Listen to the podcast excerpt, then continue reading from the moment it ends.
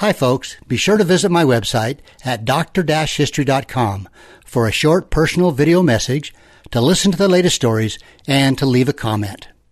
Hi, folks. Dr. History here with another story from the Old West. Before we get started, I want to thank a few people that have written in.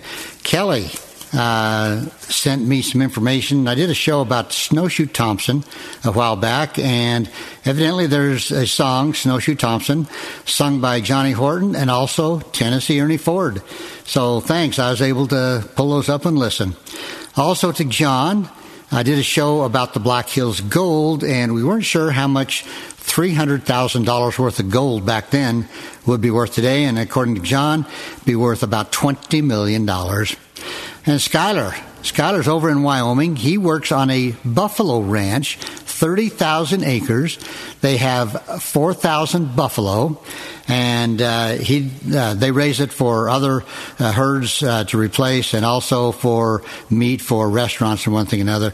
He also has, uh, in his travels on that 30,000 acres, has run across uh, areas where you can see where teepees were once set up, where Indians had camped for a, a season.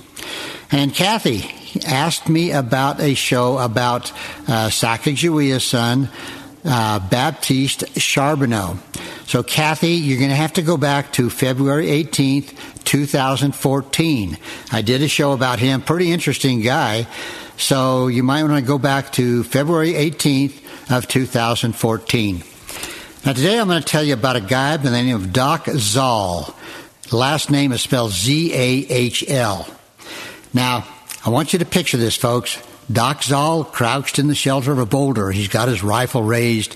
He shoots, and a 2,000 pound bull buffalo turned in a half circle and sank to the ground in the prairie dust. Well, the herd grazed on, taking no notice. Another shot rang out, and another, and another, until 107, anim- 107 animals had fallen. Well, this tall, lean, legged hunter emerged from his hiding place. Doc Zahl, at 27, a veteran hunter, signaled to his four skinners, and together they took off towards the herd. Well, the wind changed and the animals smelled them coming, and they took off in terror and stampeded over the hills and disappeared. When one Skinner returned to camp that evening, he reported that Zahl had actually shot 127 buffalo in one hour. Those who knew Doc Zahl found the story that uh, it was pretty credible. He was the only hunter in Montana Territory at the time that could keep four instead of the usual two skinners busy. So Frederick was his real name. Doc Zahl had come to the United States from Germany in early spring 1868 with his brother Frank. Now, on the way to the train station, they passed a second-hand bookstore. Look, Frank said, and he stopped his brother. There's a book written in German, The Adventures of Buffalo Bill. Well, the boys bought the book and for three German coins, which was equivalent to about 10 cents in American. Four days later, the boys arrived in Morris, Minnesota to live with their older brothers, William and Julius. For the next eight years, Frederick and Frank stayed near Morris, working on farms in the summer, trapping muskrats and mink in the winter. The boys learned to ride and to shoot and never tired of acting out scenes from that book they bought about Buffalo Bill. Well, in 1874, gold was discovered in the Black Hills, and by the spring of 76, adventurers were invading Dakota Territory. Frederick, now known as Doc, and Frank equipped themselves with a team, wagon camp, outfit, rifles and followed a wagon train southwest to Fort Sully, which is about 18 miles north of Pierre, Dakota Territory. Now, here Doc shot his first buffalo, or I should say he tried to. Okay, picture this. Doc and Frank were riding a few miles from the fort when they spotted a herd of about 200 buffalo. They dismounted, they crept close. Doc took aim at one of the biggest buffalo and fired. Well, with the plunge, the injured animal broke toward open country. The rest of the herd followed. Doc did not get his buffalo. So that night, Doc told the story of his adventure to a seasoned hunter. The hunter just laughed and said, quote, You might be a good shot, son, but you got a lot to learn about buffalo. Well, the hunter then revealed the uh, what they call the buffalo paunch shot. An unspectacular but successful way to make a kill on a buffalo. So he went on, he said the target was the kidney area just below the back and just ahead of the hip bone. A bullet that enters this spot will sicken the animal. He will collapse and die without creating a disturbance.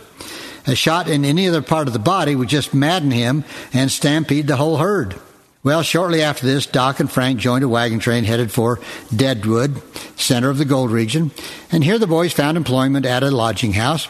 Doc spent all his money on, or his earnings on ammunition and all his spare time shooting buffalo. And the paunch shot advice from the hunter in Fort Sully paid off, and Doc never again wasted two bullets on one animal. Well, he made extra money by running errands and one evening was asked to deliver a message in one of Deadwood's many saloons. It was August 2nd, 1876. Doc was talking to the bartender when a shot rang out and a figure streaked out the swinging doors. At a poker table, one of the players slumped in his chair. Who's that? Doc asked, pointing to the motionless figure. Well, a stricken look spread on the bartender's face, and he said, quote, that was Wild Bill Hickok. So Doc was in that very saloon when Wild Bill met his end. Well, in September, Doc won a rifle match against Deadwood's leading citizens, which were mostly gamblers, renegades, and horse thieves. The $250 prize money set him up in business as a buffalo hunter with three wagons, 11 horses, six guns, and a grub stake. The doc used the buffalo carcass much as the Indians did. Buffalo meat tasted like beef. Skins provided a shelter and blankets. The bone marrow was cooked into a thick substance called Indian butter, which they say is delicious on sourdough bread. Now, folks, a couple of weeks ago, I was in a restaurant where they uh, served bone marrow, and I tried it, and that's all I ever need to try. But buffalo hides were the real purpose of the hunt.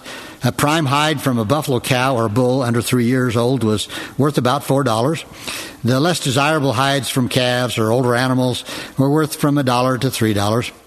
Now, during the summer of 1877, the United States Army hired the Zahl boys to rebury the soldiers who fell at the Custer battlefield.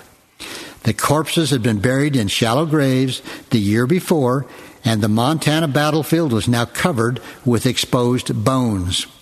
Now, every precaution was taken to identify the body of General Custer, but according to Doc, Custer still may be buried with his men in one large grave on the banks of the Little Bighorn. Now, folks, the article I'm taking this from was written in 1970, and I wonder if uh, by now they've been able to do DNA testing. Uh, they've done a lot of research up there at the battlefield, and it's an amazing place to go visit. So they may well have identified Custer as well as his brother and some of the other family members up there. But Doc and Frank returned to the Black Hills for the fall buffalo hunt and the Zahl outfit became a familiar sight all over Dakota Territory. Doc was a soft touch for a handout, and bands of Indians Indians actually followed the wagons for the buffalo meat. So he didn't really waste the the meat and leave it to rot on the plains like some other buffalo hunters did. Well, the winter of 77 was profitable, but the buffalo were moving west, and the summer of 1878 found the boys near Fort Keogh, which is now Miles City, Montana. Now, from 1878 to 1883, uh, about five years, Doc did little else than hunt buffalo and scout for parties of sportsmen that were on hunts. A scouting expedition with Doc always guaranteed even the most inexperienced rookie hunter of getting a trophy, thanks to Doc's keen sense of timing and marksmanship. After a rookie marksman had missed too many shots, Doc would raise his rifle and shoot at the same time as the rookie, thus making sure he got a buffalo head and a robe. Now, reportedly, this help was given to Theodore Roosevelt. Now, years later, Roosevelt became a crack shot in his own right, but the buffalo head, which hung in the White House, may have been a bull actually dropped by Doc Zahl. Well, we move ahead to the summer of 1883. Doc and Frank enlarged their buffalo hunting business, and they were able to attend, uh, obtain unlimited credit. They built a new hotel. They enlarged the sleeping and eating accommodations for the hunters that were swarming into Montana territory around Fort Keogh, and everyone anticipated another good year. Well, the buffalo were in Canada for the summer and were expected to return by the end of August or the first part of September. So the visiting hunters started to arrive in the middle of August, and they filled the hotels to bursting. Uh, the crowd was there was so many that the accommodations weren't so good. Some of the visitors had to do their sleeping as well as their drinking on hard chairs in the saloons. The end of August came, but the buffalo had not returned. The hunters loafed around the bars and gambled in their hotel rooms. September 1st arrived, then September 15th, but still there were no buffalo. Well, but now a lot of the hunters went home. Doc sent his scouts as far as the Canadian border to watch for the herds. Well, the scouts came back and they reported that only a few of these great shaggy beasts were on the prairie. The hunters waited through October and part of November, all in vain. Nothing showed up. The buffalo had been hunted in greater and greater numbers on both the plains and in the southwest, and they were constantly on the move. Their natural habits were disturbed.